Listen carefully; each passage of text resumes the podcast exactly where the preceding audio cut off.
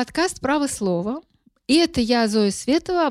И мы снова говорим о российском суде, который каждую неделю, каждый день подбрасывает нам всяческие сюрпризы, новые сюжеты для обсуждения и не дает нам скучать и расслабляться.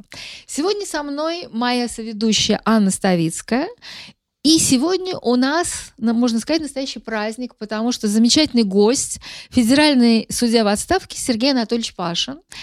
А тех, кто нас слушает, я очень прошу нас слушать, комментировать и ставить лайки. Сергей Анатольевич, спасибо, что вы нашли время прийти, потому что знаю, что вы преподаете в высшей школе экономики, и, кроме того, у вас много других важных дел. Вы пишете разные экспертизы, насколько я понимаю, да, на разные судебные решения. Вообще, вы для нас просто целый кладезь, потому что, как известно, что действующие судья никогда не дают журналистам интервью. То есть, вернее, дают крайне редко.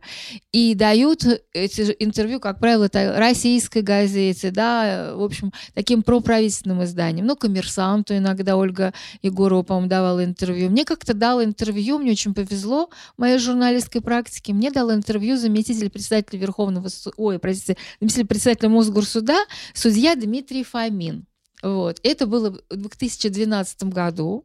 Был очень интересный разговор, и я судью Фомина тогда спросила, правда ли то, что когда какое-то резонансное дело слушает судья, правда ли то, что а, на него кто-то может оказать давление? Будь то вышестоящий судья или, может быть, представители каких-то других ведомств, несудебных ведомств. Ну, судья Фомин сказал, что этого никогда не бывает, и судья сам в своей собственном кабинете или в совещательной комнате принимает решение. Сам, как говорится, по совести или как это называется, по внутреннему убеждению. Вот я хотела вас спросить, вот вы же были федеральным судьей, если я не ошибаюсь, с 1995 по 2001 год, да? Да, правильно. Здравствуйте, господа, и большая честь, что вы меня пригласили.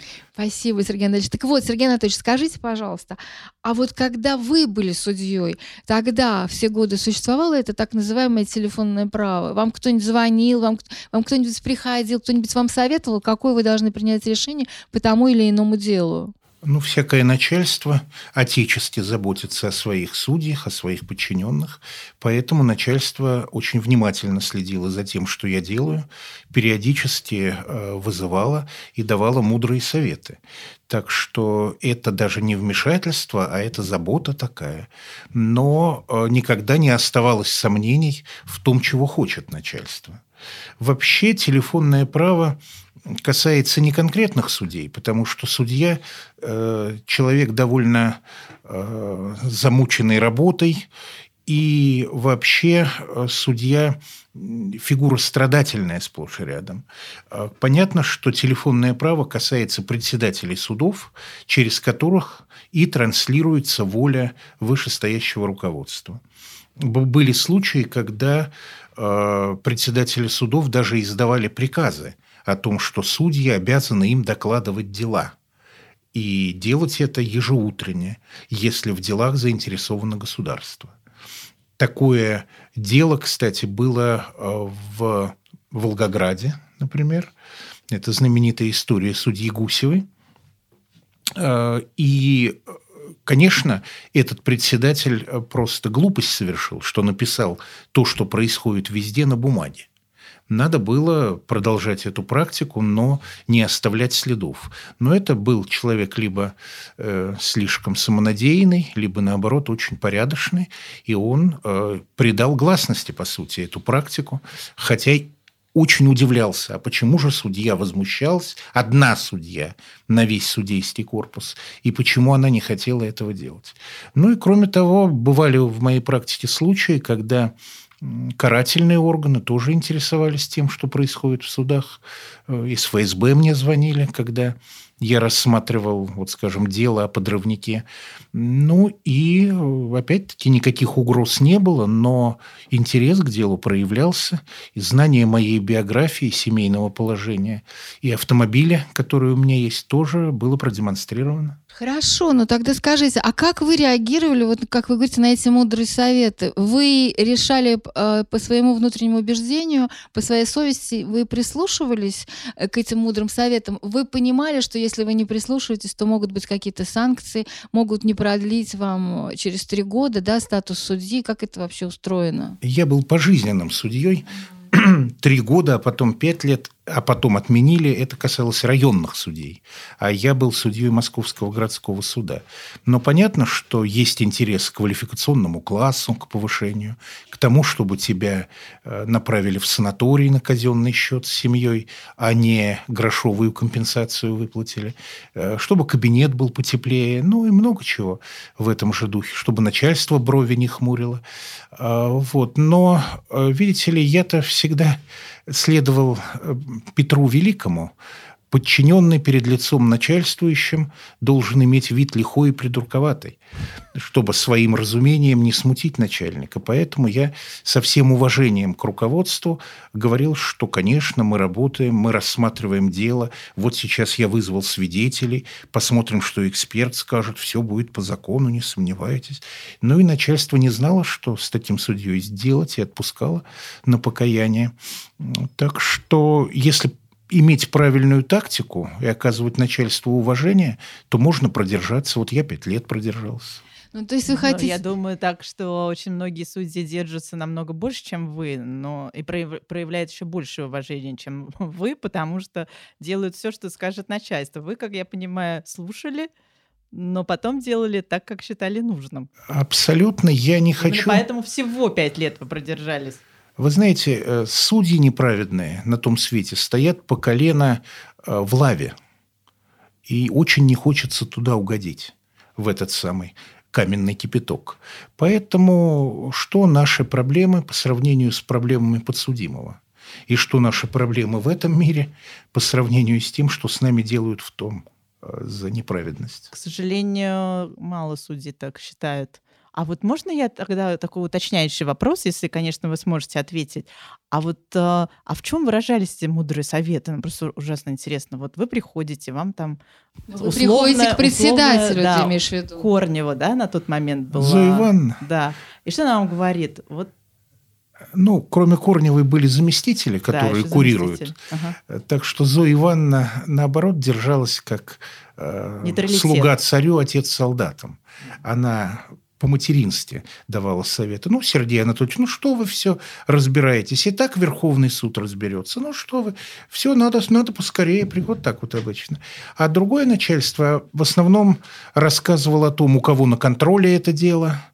Вот. Или там говорила, опять вы либеральничаете, опять вы ходатайство удовлетворяете. Ну, Действительно, какое их дело? ужас какой. Ну, какое их дело, удовлетворяю я или нет? Мне же подписывать приговор, не ему. Или там начальство было недовольно, что я не снимаю трубку прямой связи, когда я в совещательной комнате. Потому что начальство звонит, а звонок был такой пронзительный. И начальство давало там звонков по 20-25. Вот. А ты не берешь, потому что ты в совещательной комнате. А Тайна не права. комната, да. Да я не имею права, но начальство же не будет грубо нарушать. Оно тоже чего-нибудь скажет важное для него. Ой, а тогда я тоже спрошу, но мы не будем вдаваться во весь, всю эту историю ваших увольнений, потом то, что вы восстановились, Восстановился, потом вы ушли. Да. Но если сказать вот так просто, как бы, да, э, что ли, комплексно, в результате, как вы говорите, я просидела, я 6 лет продержался, Пять. да? 5, 5 лет продержался. Лет продержался. Ну, то есть вас уволили по какой-то конкретной причине, да, но это все было, что говорится, что называется, по совокупности. А нет, меня уволили в почетную отставку в соответствии с моим заявлением заявлением о почетной отставке. И а заявление было подано потому, что когда я восстановился, передо мной не извинились. А то, что они делали, все эти члены квалификационной коллегии, начальники наши, не соответствовало требованиям закона и права. И если они не признали свою ошибку, значит, они повторили бы попытку. И так уже стали ходить какие-то непонятные люди взятки предлагать. Ну и понятно было, в общем, что не так, так сяк. Да, но первоначально же вас, э, когда вас уволили, это по надуманной, в общем-то, причине, незаконной причине, ведь если да. суд потом вас восстановил. Да, Верховный суд. Но это было потому, что вы им надоели, да, своим, полагаю, своим да. характером. Ну, полагаю, что надоел, да. Потому что, видите ли, судья должен быть... Э, вот плохо, когда судья неуправляемый. А управляемость – это либо человек лакействует, либо на него есть компромат. И тогда либо он вот сам понимает, что надо делать так, а не иначе что для него государственные интересы важнее интересов правосудия, например, что он э, понимает, что даже если человек невиновен, ну, оправдывать вот как-то прокурор обидится, а зачем сталкивать лбами прокуратуру и свое руководство. Вот если это так, то человек работает, а если нет, то выясняется, что он там два дела заволокитил год назад, да, или его показатели не такие. У всех показатели э, стабильности приговоров 99, а у тебя 97. Вот два приговора отменили, пошел вон. Тогда вот так примерно. А у меня вот э, была одна знакомая судья, и она мне рассказывала. Она говорит, что вот все думают, что у нас есть телефонное право, и что мне прям названивают, и говорят, что я должна вынести такое-то приговор, или такое-то, или не выносить его вообще. Но на самом деле она говорит, такого нет. Но мы прекрасно знаем все, что у нас обвинительное правосудие. И поэтому, а, если ты хочешь оставаться судьей, то ты должен а, в рамках вот этой ситуации как-то а, сам с собой взаимодействовать. И ты уже понимаешь, тебе не нужно, чтобы тебе кто-то звонил по каждому делу. Ты просто понимаешь, что нужно человека обвинить.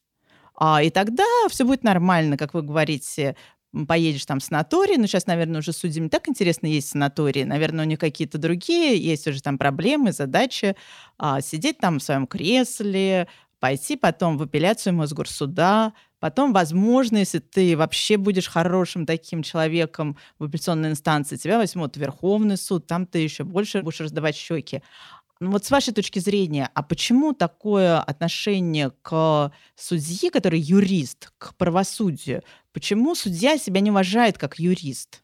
Видите ли, в судебной системе очень много порядочных людей. Просто не они Уверена. задают тон не они задают тон. Но вы-то задавали тон свой. Вы, а, как человек, который понимал, что вы не можете поступить иначе, потому что, как вы сейчас совершенно правильно сказали, что наши с вами проблемы по сравнению с человеком, который находится на скамье подсудимых, не такие уж серьезные. И ваша задача как а, юриста, который себя уважает, в этом деле разобраться и вынести именно справедливый а, приговор, основанный на законе. Вы же есть такое. Почему другие судьи так не действуют? Они могут быть глубоко порядочными людьми, а, отличными семьянинами, и с ними, возможно, можно даже интересно общаться, но как только он надевает мантию, а, почему-то происходит совершенно другое. Мне вот это вот непонятно. Ну, про задавать тон, вот представьте себе, идет оркестр военный, марширует, играет марш, э, про то, как мы набьем плохим парням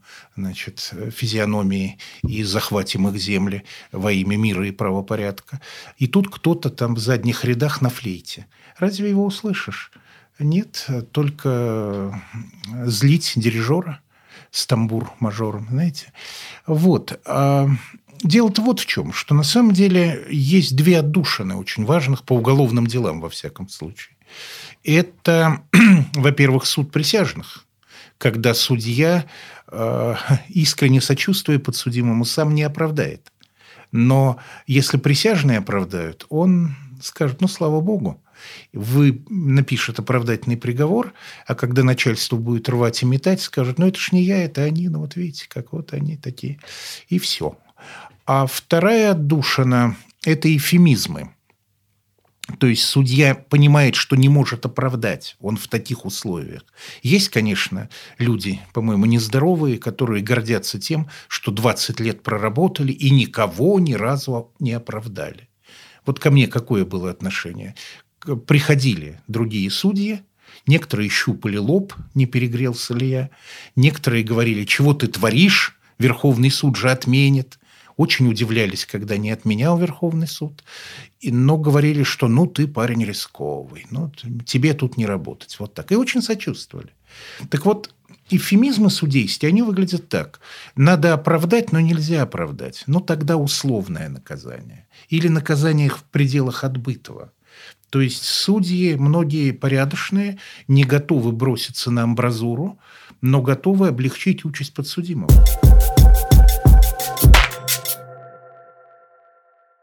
Слушайте, Сергей Анатольевич, вот как раз вы сейчас э, заговорили о том, что судьи хотят оправдать, да, но не оправдывают, и такое оправдание по-русски, да, когда условный срок.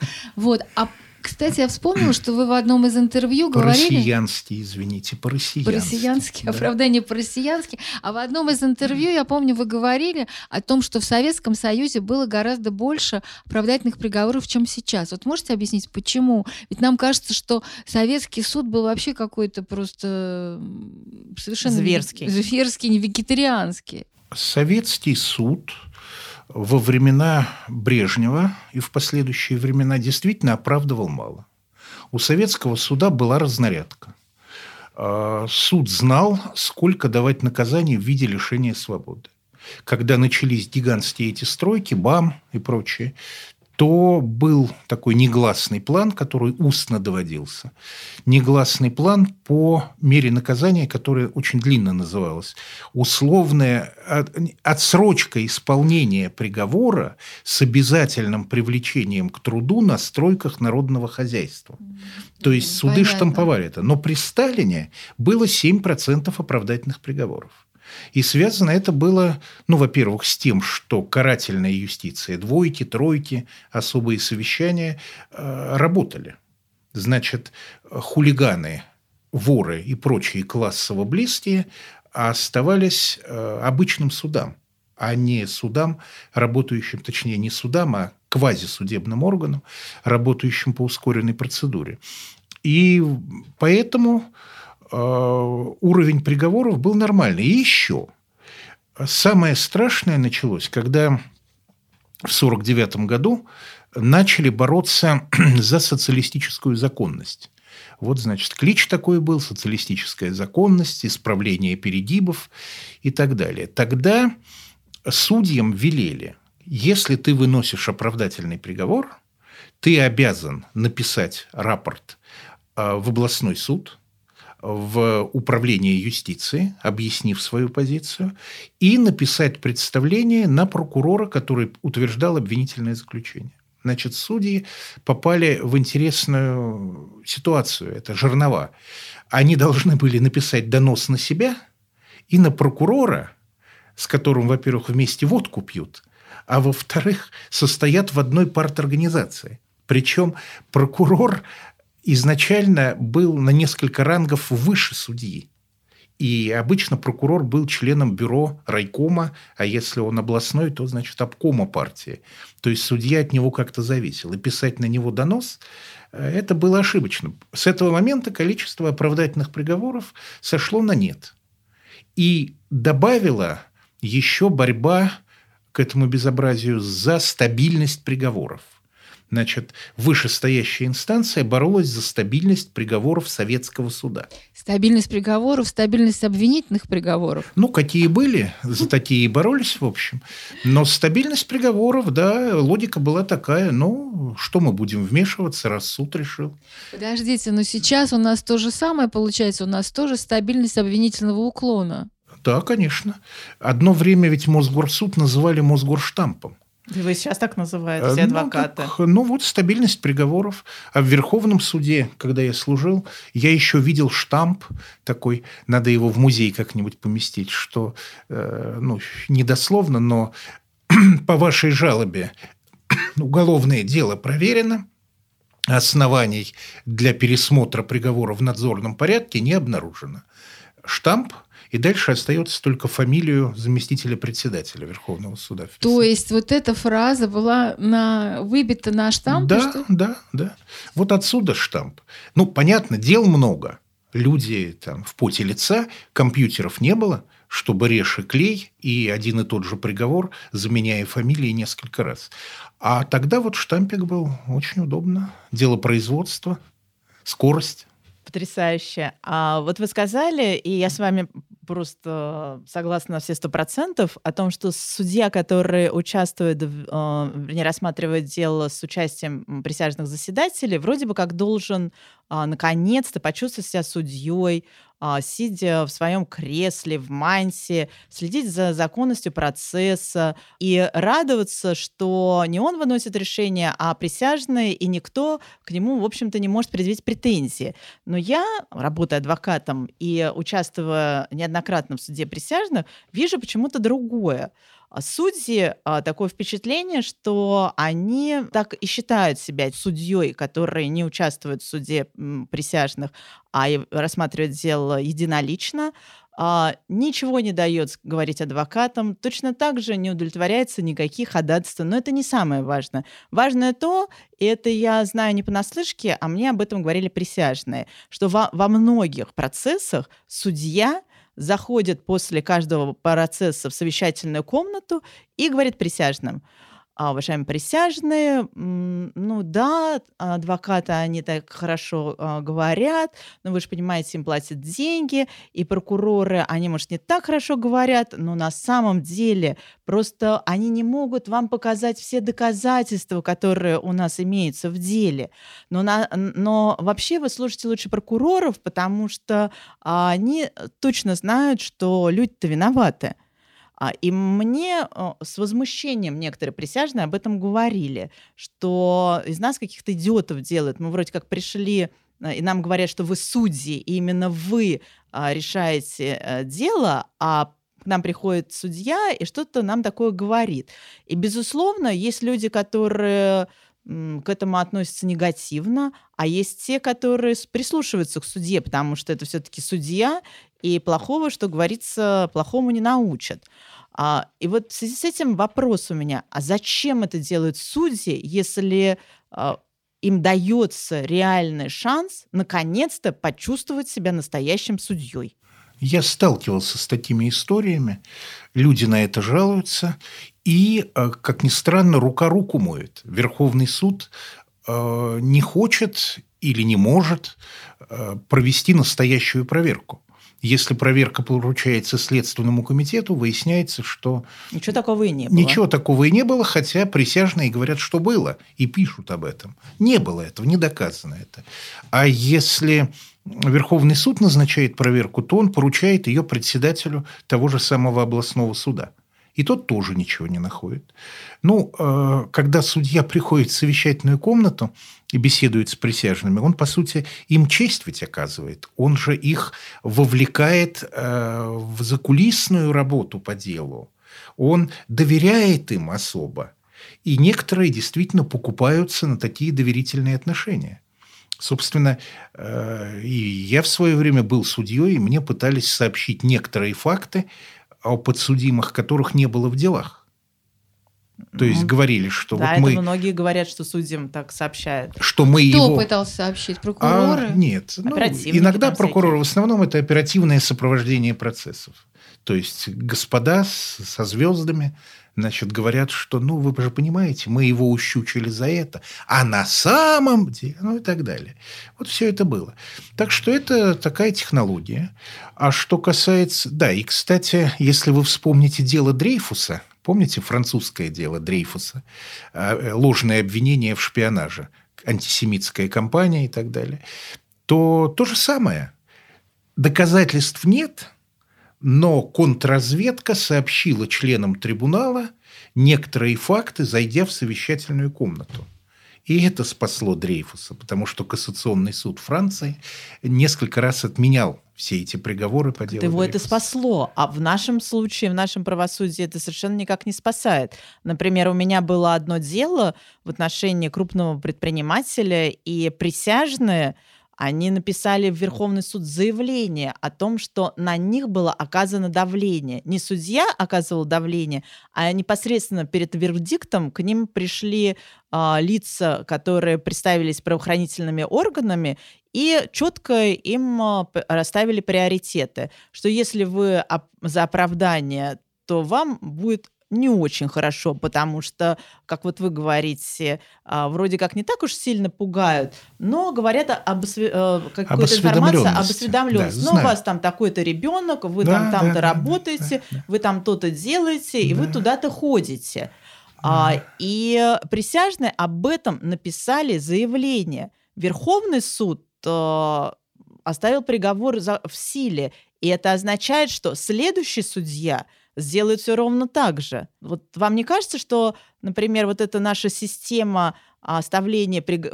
всяких приговоров, в том числе и 100% незаконных, а, в силе, оно и приводит к тому, что у нас фактически отсутствует правосудие. Если бы отменялись такие приговоры, то судья в следующий раз а, подумал бы, а стоит ли ему вообще а, это делать. Ну, другие отменяются приговоры.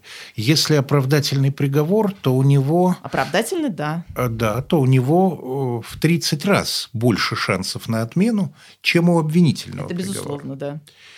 И судья это понимает. Так вот, когда вы говорите о работе судьи с присяжными, то, мне кажется, играют роль, по крайней мере, три фактора. Первый – это неправовые разъяснения Верховного суда. Верховный суд, например, без всякой опоры на закон запретил в присутствии присяжных, скажем, исследовать факты пыток. Да, вот это вообще мне непонятно. Нет, понятно. Верховный Нет, это... суд не хочет подставлять да, смежников. Но э, с точки зрения мировой практики и с точки зрения нашего закона, это разъяснение ни на чем не основанное. Это считается а, обстоятельства, которые касаются почему-то характеристики личности а их э, нельзя исследовать перед присяжными. Так, так по крайней да. мере, говорят э, а, председательствующие. Или, например, такое вот ловкое, э, ловкий финт, я бы сказал, что вы не можете защищаться, ссылаясь на то, что преступление совершил другой человек. Да, это тоже. А, а как же защищаться тогда, если я знаю, что он совершил? И много чего в этом духе. Вот это первое. Судья не хочет давать простора стороне защиты, чтобы она не нарушила запретов Верховного суда и не поставила приговор под угрозу. Второе. Э, суд присяжных очень редкое явление в нашей стране. Э, ну, вообще до смешного редкое. Сколько у нас было в прошлом году подсудимых перед присяжным? 518 человек. В царской России 40 тысяч. И заметьте, не было ни факсов, ни ксероксов, ни компьютеризации и цифровизации. Ну, вот как-то и присяжных собирали, и подсудимых доставляли, и дело слушали, и священник еще был к присяде приводил. Как-то вот все работало. Объясните, а почему так мало у нас рассматривается сейчас судом присяжных? Ведь вроде в районных судах теперь есть присяжные, и они оправдывают. Это на бумаге, на бумаге, по закону. Mm. А вообще, ну да, в столице да, а кое-где и нет. Но я все-таки продолжу про факты. Mm-hmm. Второй фактор – это то, что суд присяжных – редкая процедура, и судьи э, сами побаиваются. У них нет опыта, они руку не набили. И они переносят в суд присяжных приемы, которые оправдывали себя в обычном суде. Вот это, мне кажется, тоже важный фактор. Ну и третье. Э, судья, даже если есть присяжные, он все равно находится под домокловым мечом отмены. Вот, вот это самое главное. У нас можно отменить оправдательный вердикт и приговор. И делать это несколько раз. На Западе, если человека оправдали, это все. Да, Но вот почувствуйте разницу. Там в Конституции в американской сказано, нельзя дважды судить за одно и то же. А у нас нельзя дважды наказывать. Поэтому, если тебя э, оправдали, можно еще раз, чтобы осудили. Ведь тебя же не наказали еще, а мало наказали, так еще и добавить. Вот в этом смысл мероприятия. И вот почему судьи ведут себя некоторые таким образом. Хотя я продолжаю считать, что те, кто работает с присяжными, либо элита судейского корпуса, ну, либо становятся элитой. И особенно если работают по совести, а не по указаниям руководства. Вот если по совести. Меня вот, например, в одном процессе удалили от защиты за то, что я порочила доказательства обвинения. Да. Мне вот все время хотелось спросить судью, а что же, а что, что же делать? делать? Что да. адвокату делать? Да, да. да? Это его прямая Слово вот это мне очень нравится. Откуда его взяли? Вот сейчас постоянно говорят, как вот мне раздражает ужасно слово «крайний», а в вот этом судебном жаргоне это слово порочить. И вот порочить. мне все время говорят, что я не должна порочить доказательства. Судья говорит, вы будете оценивать доказательства в ходе прений. В ходе прений начинаешь оценивать, нам опять говорят, что вы порочите. А когда их порочить, мне вообще тогда непонятно. Я скажу, откуда взялось это слово. Из устава уголовного судопроизводства 1864 года. Там э, подсудимый имел право после каждого доказательства его порочить, заявить э, о том, что оно не соответствует правде, и дать свои показания. И было сказано, подсудимый может дать объяснение по всякому доказательству, не пороча, однако, его. Вот так. То есть он не должен кричать, например, что свидетель лжец и негодяй. Но он имеет право сказать, что свидетель говорит неправду, потому что на самом деле все было по-другому. А у нас не дослышали и поняли, как удобно. И в итоге появилась вот эта логика, что дело не в том, что ты по форме ведешь себя обидно и оскорбительно, а дело в том, что ты смеешь ставить под сомнение – то есть Верховный суд играет, жонглирует синонимами. Порочить для него – это ставить под сомнение. А для составителей уставов судебных порочить – это грубо унижать. Вот что такое. Конечно, грубо унижать не надо, но ставить под сомнение – это долг просто адвоката. Интересно, ужасно. Это вот что отличает образованного человека от необразованного? Потому что вот мы, я, например, так, так, не знаю этого старинного Я думаю, устава. судьи Верховного суда тоже об этом не знают, уверена. Да? Просто Ну, слово а, порочить, оно очень такое с с Громкое. точки зрения судей благозвучно, и главное, сразу сто- ставит на место разбушевавшуюся сторону защиты. Ну да. Слушайте, Сергей Анатольевич, а я хотела вот что вас спросить. Ведь с тех пор, как вы, вы, вы в судья уже, да, вы перестали быть судьей в В 2001, 2001 году. Да. А, с, а с тех пор у нас сейчас 2000, почти что 2020 год, ну, 2019, да, и благосостояние судей очень сильно увеличилось, да, то есть у них довольно такие, можно сказать, серьезные зарплаты. А, и при этом а, очень часто можно слышать от людей, да, от родственников а, обвиняемых, что у нас судебная система коррумпирована, то есть что судьи, грубо говоря, просто берут взятки. Но при этом очень мало судебных процессов, а, когда коррупционерами предстает судьи. У нас в последнее время мы видим все, всех коррупционеров, да, у нас есть коррупционеры-губернаторы, ФСБшники, там, я не знаю, Учителя и прокуроры. врачи, Да, учителя и образом. врачи, а Учителя, судей врачи нет. и ГИБДД. Да, а судей нет.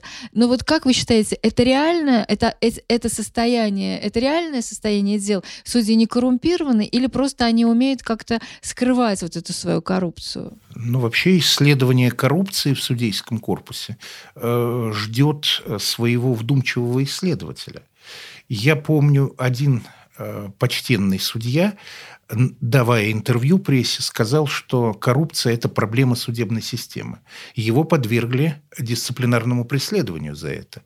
И было написано в решении квалифкали, это Смоленск, было написано в решении, что надо было сказать, что коррупция является проблемой судебной системы не более, чем для остальных ветвей власти.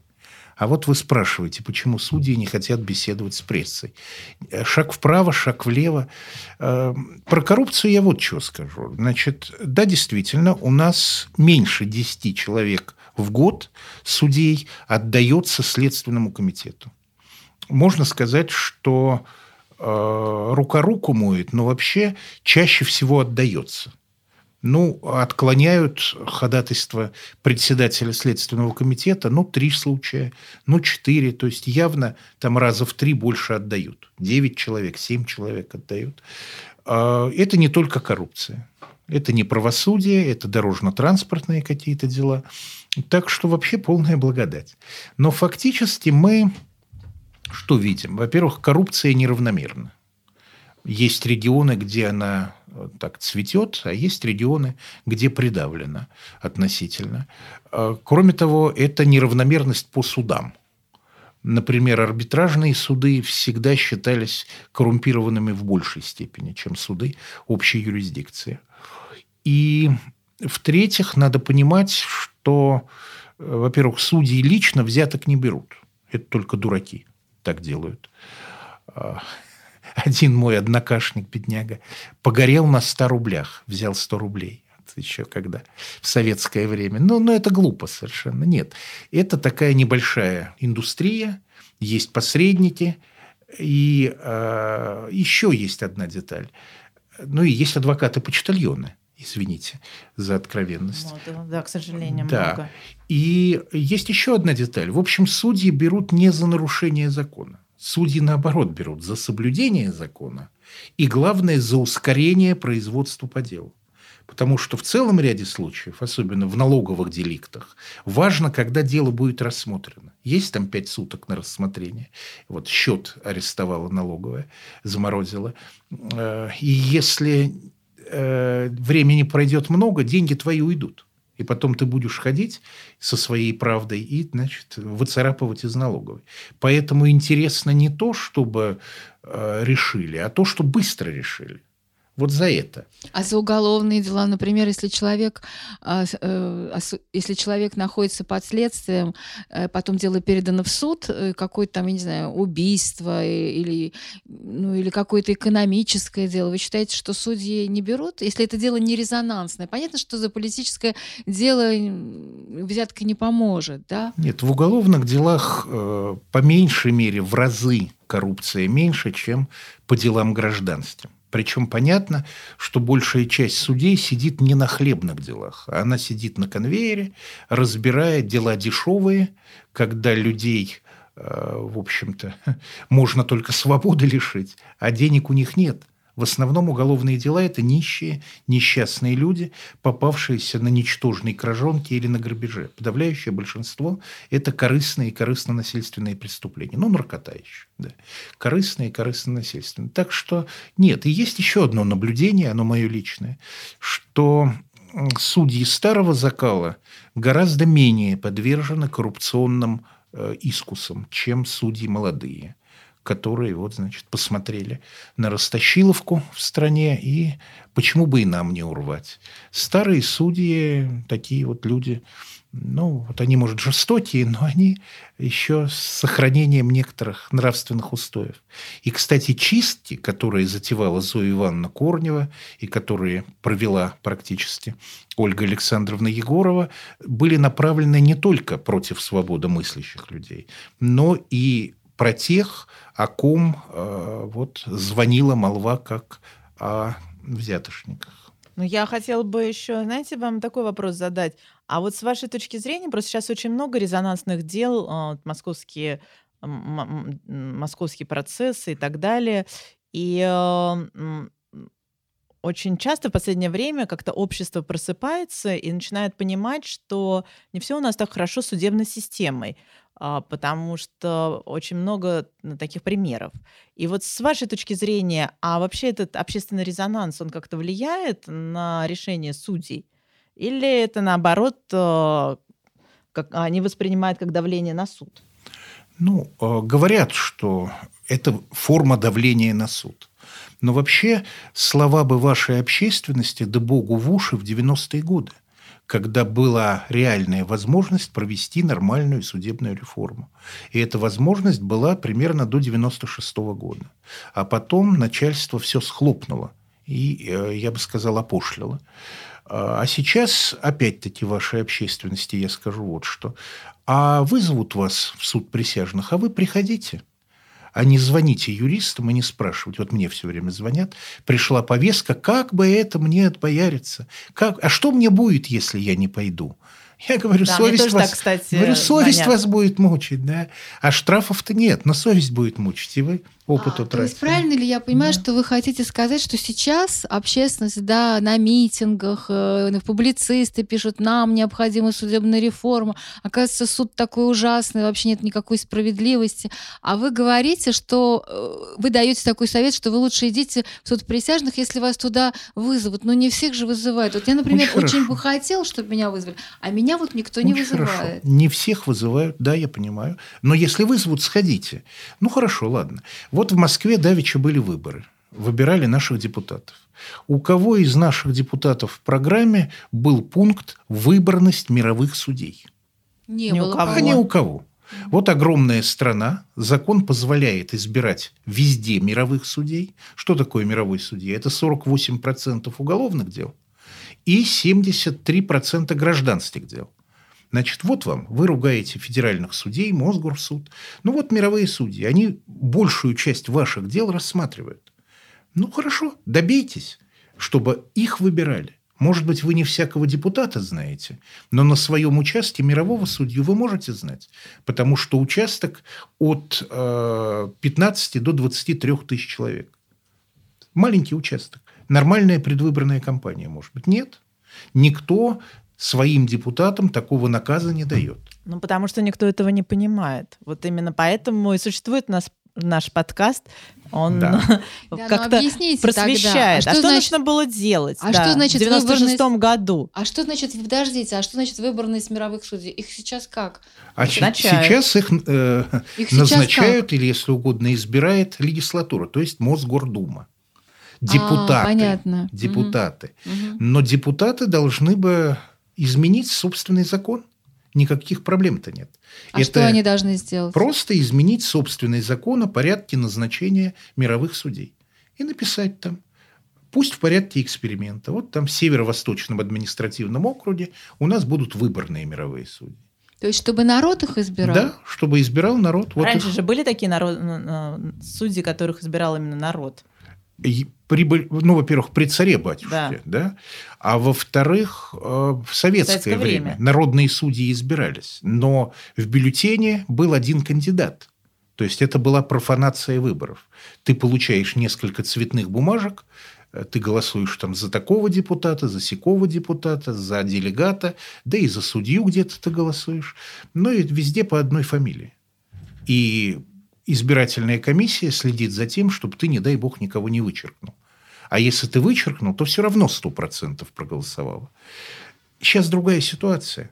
Вот она активность народа, которая может быть позитивной. Подождите, а какая у вас есть уверенность, что народу дадут выбрать честно судей?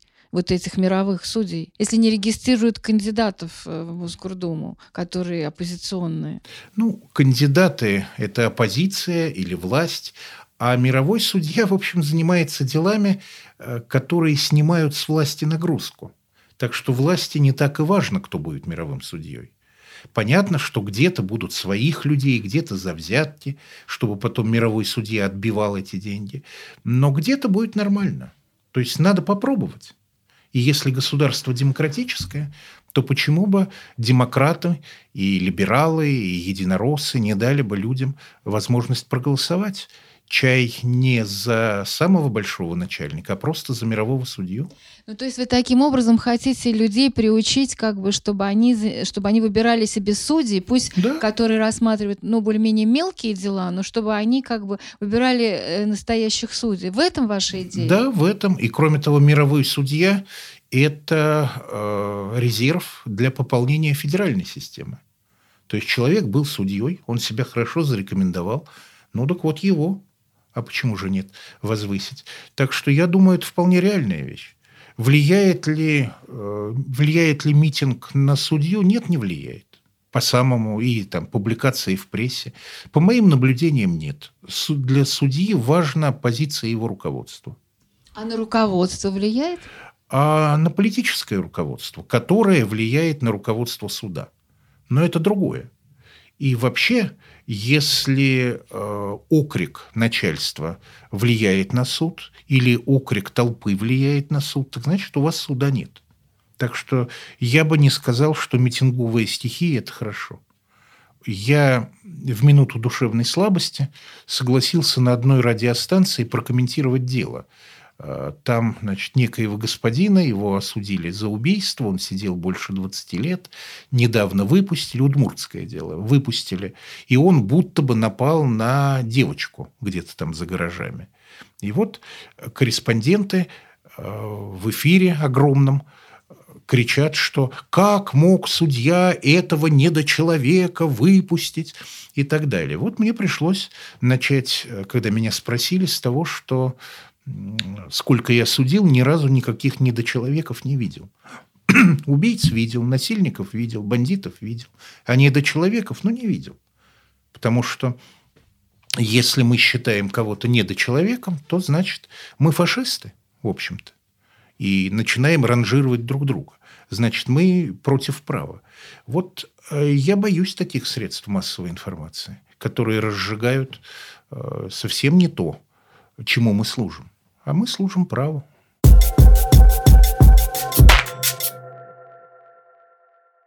Сергей Анатольевич, ну, наверное, знаете, вот у меня последний к вам вопрос такой немножко фантастический, да? да? Но, а, а можно перед твоим фантастическим вопросом я все-таки уточню, чтобы просто чтобы ты им закончила, Давай. что все-таки должны были делать вот эта самая общественность, о которой вы говорите, в 96 году, вот просто э, чтобы наша судебная система сейчас была совершенно другой. Мы же самое главное не услышали. Разная была общественность. Для начала поддержать суды присяжных. Мы с огромным трудом внедряли их. Удалось внедрить в девяти регионах.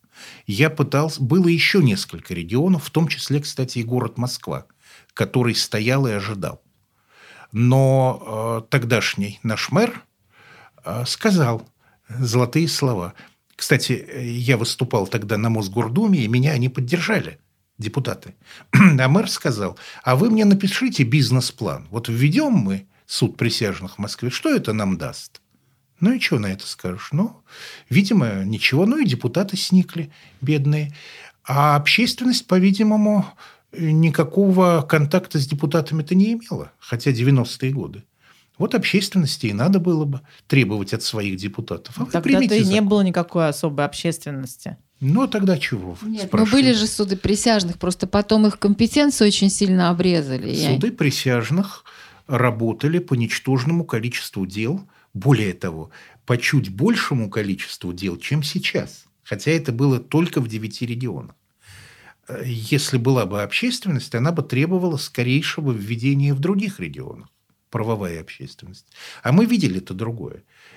Жуткое сопротивление, ладно, там прокуроров, хотя они вроде должны блюсти Конституцию, где есть суд присяжных, а сопротивление научного сообщества. Когда я выходил на каком-нибудь ученом совете к трибуне или на конференции, так вой был. Ваши присяжные только оправдывают. Ну, ты посчитай, сколько они оправдывают. Есть же статистика. Вот я смиренно со статистикой в руках объяснял этим профессорам советским, которые сейчас заседают в ученых советах, или их ученики. Но, по сути, суд присяжных оказался костью в горле начальству, это понятно, власти, но он оказался не поддержан и на идеологическом уровне э, советской юридической наукой, а также людьми, которые в этой мутной воде выловили себе должности, чины, собственность, а ну и все, и на этом и остановились. Советской или российской юридической? Ну, тогда Когда уже 96-й год, это все-таки уже была Они российская. Были, начинали в советское Нет. время, и мысли ну, у них были советские. Прежде всего, в 96-м году еще выходил журнал «Советская юстиция». Э, Советы народных депутатов и все такое. Э, кое-где, кстати, до сих пор э, называется Совет депутатов, да? легислатура местная. Но, видите ли, наука-то советская осталась. Это ж не то, что объявили значит, демократию, и люди на своем красном академическом плаще нарисовали белую полоску, синюю, и стали, значит, российской наукой. Нет, это советская наука с ее заблуждениями чудовищными, с ее схоластикой. И то, что вот мы недавно праздновали э, юбилей Михаила Соломоновича Строговича, тому подтверждение. Что вы имеете в виду? Ну, вот те идеи, вроде недемократические, которые развивает Следственный комитет, объективная истина, это же, в общем, оттуда, из его трудов, материальная истина.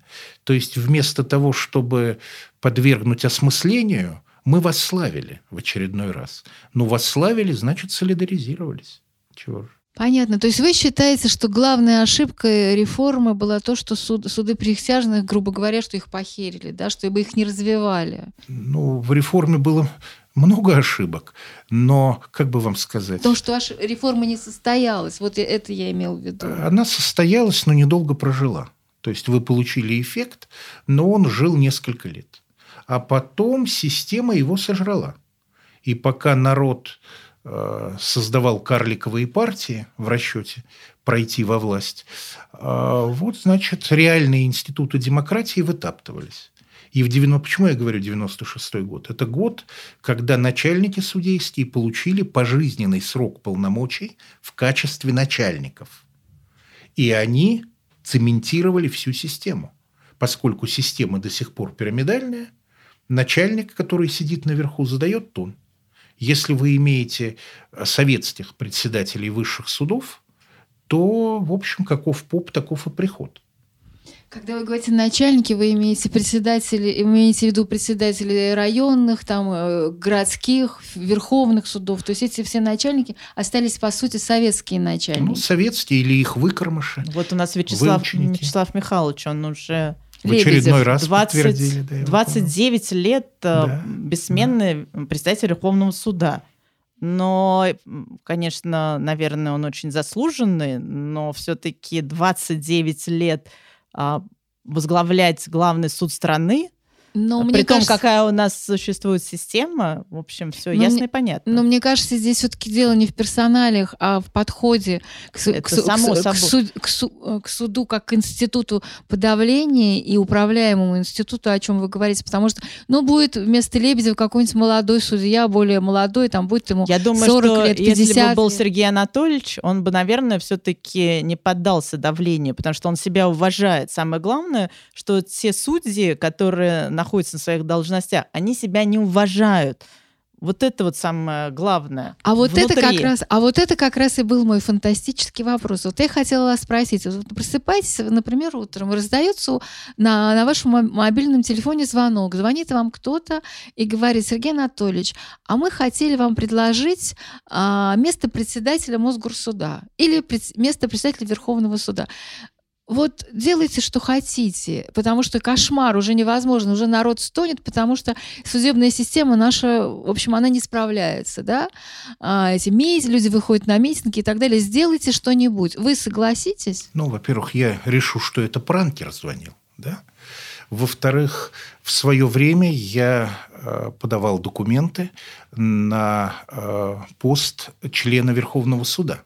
Я сдал экзамен, на отлично, а высшая квалификационная коллегия не сочла без всяких объяснений, э, значит, просто написали, что не получил большинства голосов и все. Еще бы, вы, по-моему, единственный судья по уголовным делам, который ссылался в своих приговорах на решение Европейского суда. Больше я э, никогда было, этого не слышала. Было такое, но потом, не видела. потом и другие коллеги стали, когда не видела ни одного. это в моду вошло, стали ссылаться. Да. По гражданским делам, да, по уголовным По уголовным. Нет. Ну хорошо, вы уходите от ответа, я, что бы вы ну, решили? Я, я продолжаю говорить. Основная это ведь проблема э, совсем не в этих начальниках. Основная проблема в том, что суд – это придаток более обширной, разветвленной и опасной системы. Это система тайной полиции. Суд обслуживает карательные структуры. Он часть карательных структур, даже если мы вспомним, что при президенте есть комиссия, которая пропускает или не пропускает на, для указа этих самых кандидатов. И в комиссии сидят э, представители этих структур в ранге заместителей министров. Значит, каждый судья понимает, что на него есть досье, и если он кого-то оправдывает, значит, ему это припомнят в свое время. И если вы видите судей, выходцев из правоохранительных структур, вы понимаете, что и кровеносная система у них одинаковая. Так что как вы можете переделать какой-то орган, не меняя состав крови? Ничего у вас не получится. Значит, основная проблема – это разорвать вассальную зависимость суда от карательных органов и прежде всего ФСБ.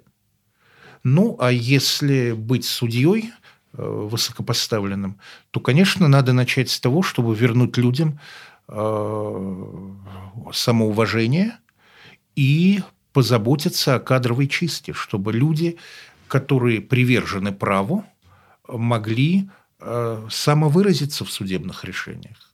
То есть нужен определенный этап правового привыкания этой системы вы не можете ввести право с завтрашнего дня. То есть вы не можете дать приказ, что давайте судить по закону, а не по понятиям. Так невозможно. Вот с завтрашнего дня давайте так делать. Это, кажется, у Салтыкова-Щедрина выстроил директор гимназии своих гимназистов и говорит, из Министерства народного образования циркуляр поступил. Любить вас. Я вас, подлецов, в карцер, я вас розгами, но любить буду. А, есть вещи, которые полезны в армии, но не могут практиковаться в суде, в искусстве. э, кстати говоря, в литературе и в средствах массовой информации. Нельзя топать ногами на человека, который должен принимать правовое решение. И розгами на конюшне все равно не научишь. Это самоуважение, вот как было во времена царской судебной реформы, когда дьяки в приказах посиделые были отправлены в отставку, а пришли совершенно новые люди – которые хотели не выслуживаться, а служить России. И об этом очень хорошо пишет Анатолий Федорович Кони. Вот он описывает отцы и дети судебной реформы. И, кстати, адвокаты об этом писали. Один из них прямо писал, э, Потехин, если не ошибаюсь, что мы э, не от них произошли, а мы, как птенцы Феникса из пепла восстали. Вот чего. Мы другие, мы не те стряпчие, которые подкупали судей и низкопоклонствовали.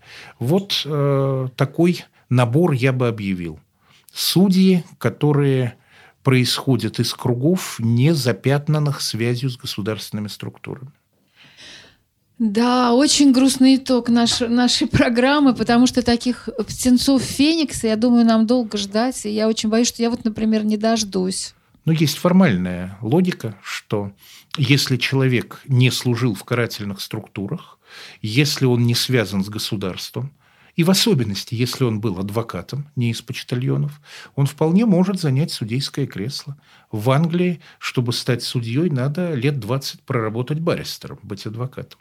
Так что, кстати, э, после развенчания культа личности был призыв специальный, когда доцентов всяких вызывали в портком и говорили, будешь судьей. Или там будешь начальником отдела в МВД. А когда он говорил, я не хочу, я вот диссертацию пишу, ему говорили, партбилет на стол. И часть таких людей оказала оздоравливающее влияние на судебную систему. И мы могли бы сделать то же. То есть вы хотите сказать, что можно было бы при, э, при хорошей погоде, да, что можно было бы э, попро- у, уволить тех судей, которые были раньше, которые выходцы из, из правоохранительных органов, да, и набрать судей из адвокатов, тех судей, которые будут служить праву действительно и будут решать по закону. Корпоративных юристов, да, доцентов, аспирантов. Но не всех надо увольнять. Наоборот, надо очень бережно относиться к тому судейскому корпусу, какой есть. Еще раз, порядочных людей очень много, грамотных очень много. Надо дать им возможность работать безопасно. Вот это важно. Вот о чем я говорила в театре ДОК всю дорогу. Ну, да, да, ну да. что же, это очень длинный путь, да, и будем надеяться, что когда-нибудь, ну, может быть, вы будете, может быть, есть надежда какая-то. Хочется, чтобы закончить наш подкаст какой-то надеждой, да?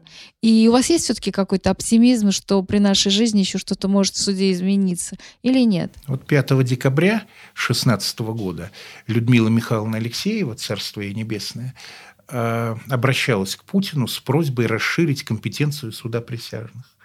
И я так в этот день не мог присутствовать на этой встрече, но я своим студентам сказал, давайте молиться Семистрельной Богородице о смягчении злых сердец. И это оказало свое влияние. Путин сказал расширить компетенцию суда присяжных. Да, но вы все равно так. недовольны. Вы считаете, что все но... равно недостаточно расширили. Ну, это лучше, чем ничего.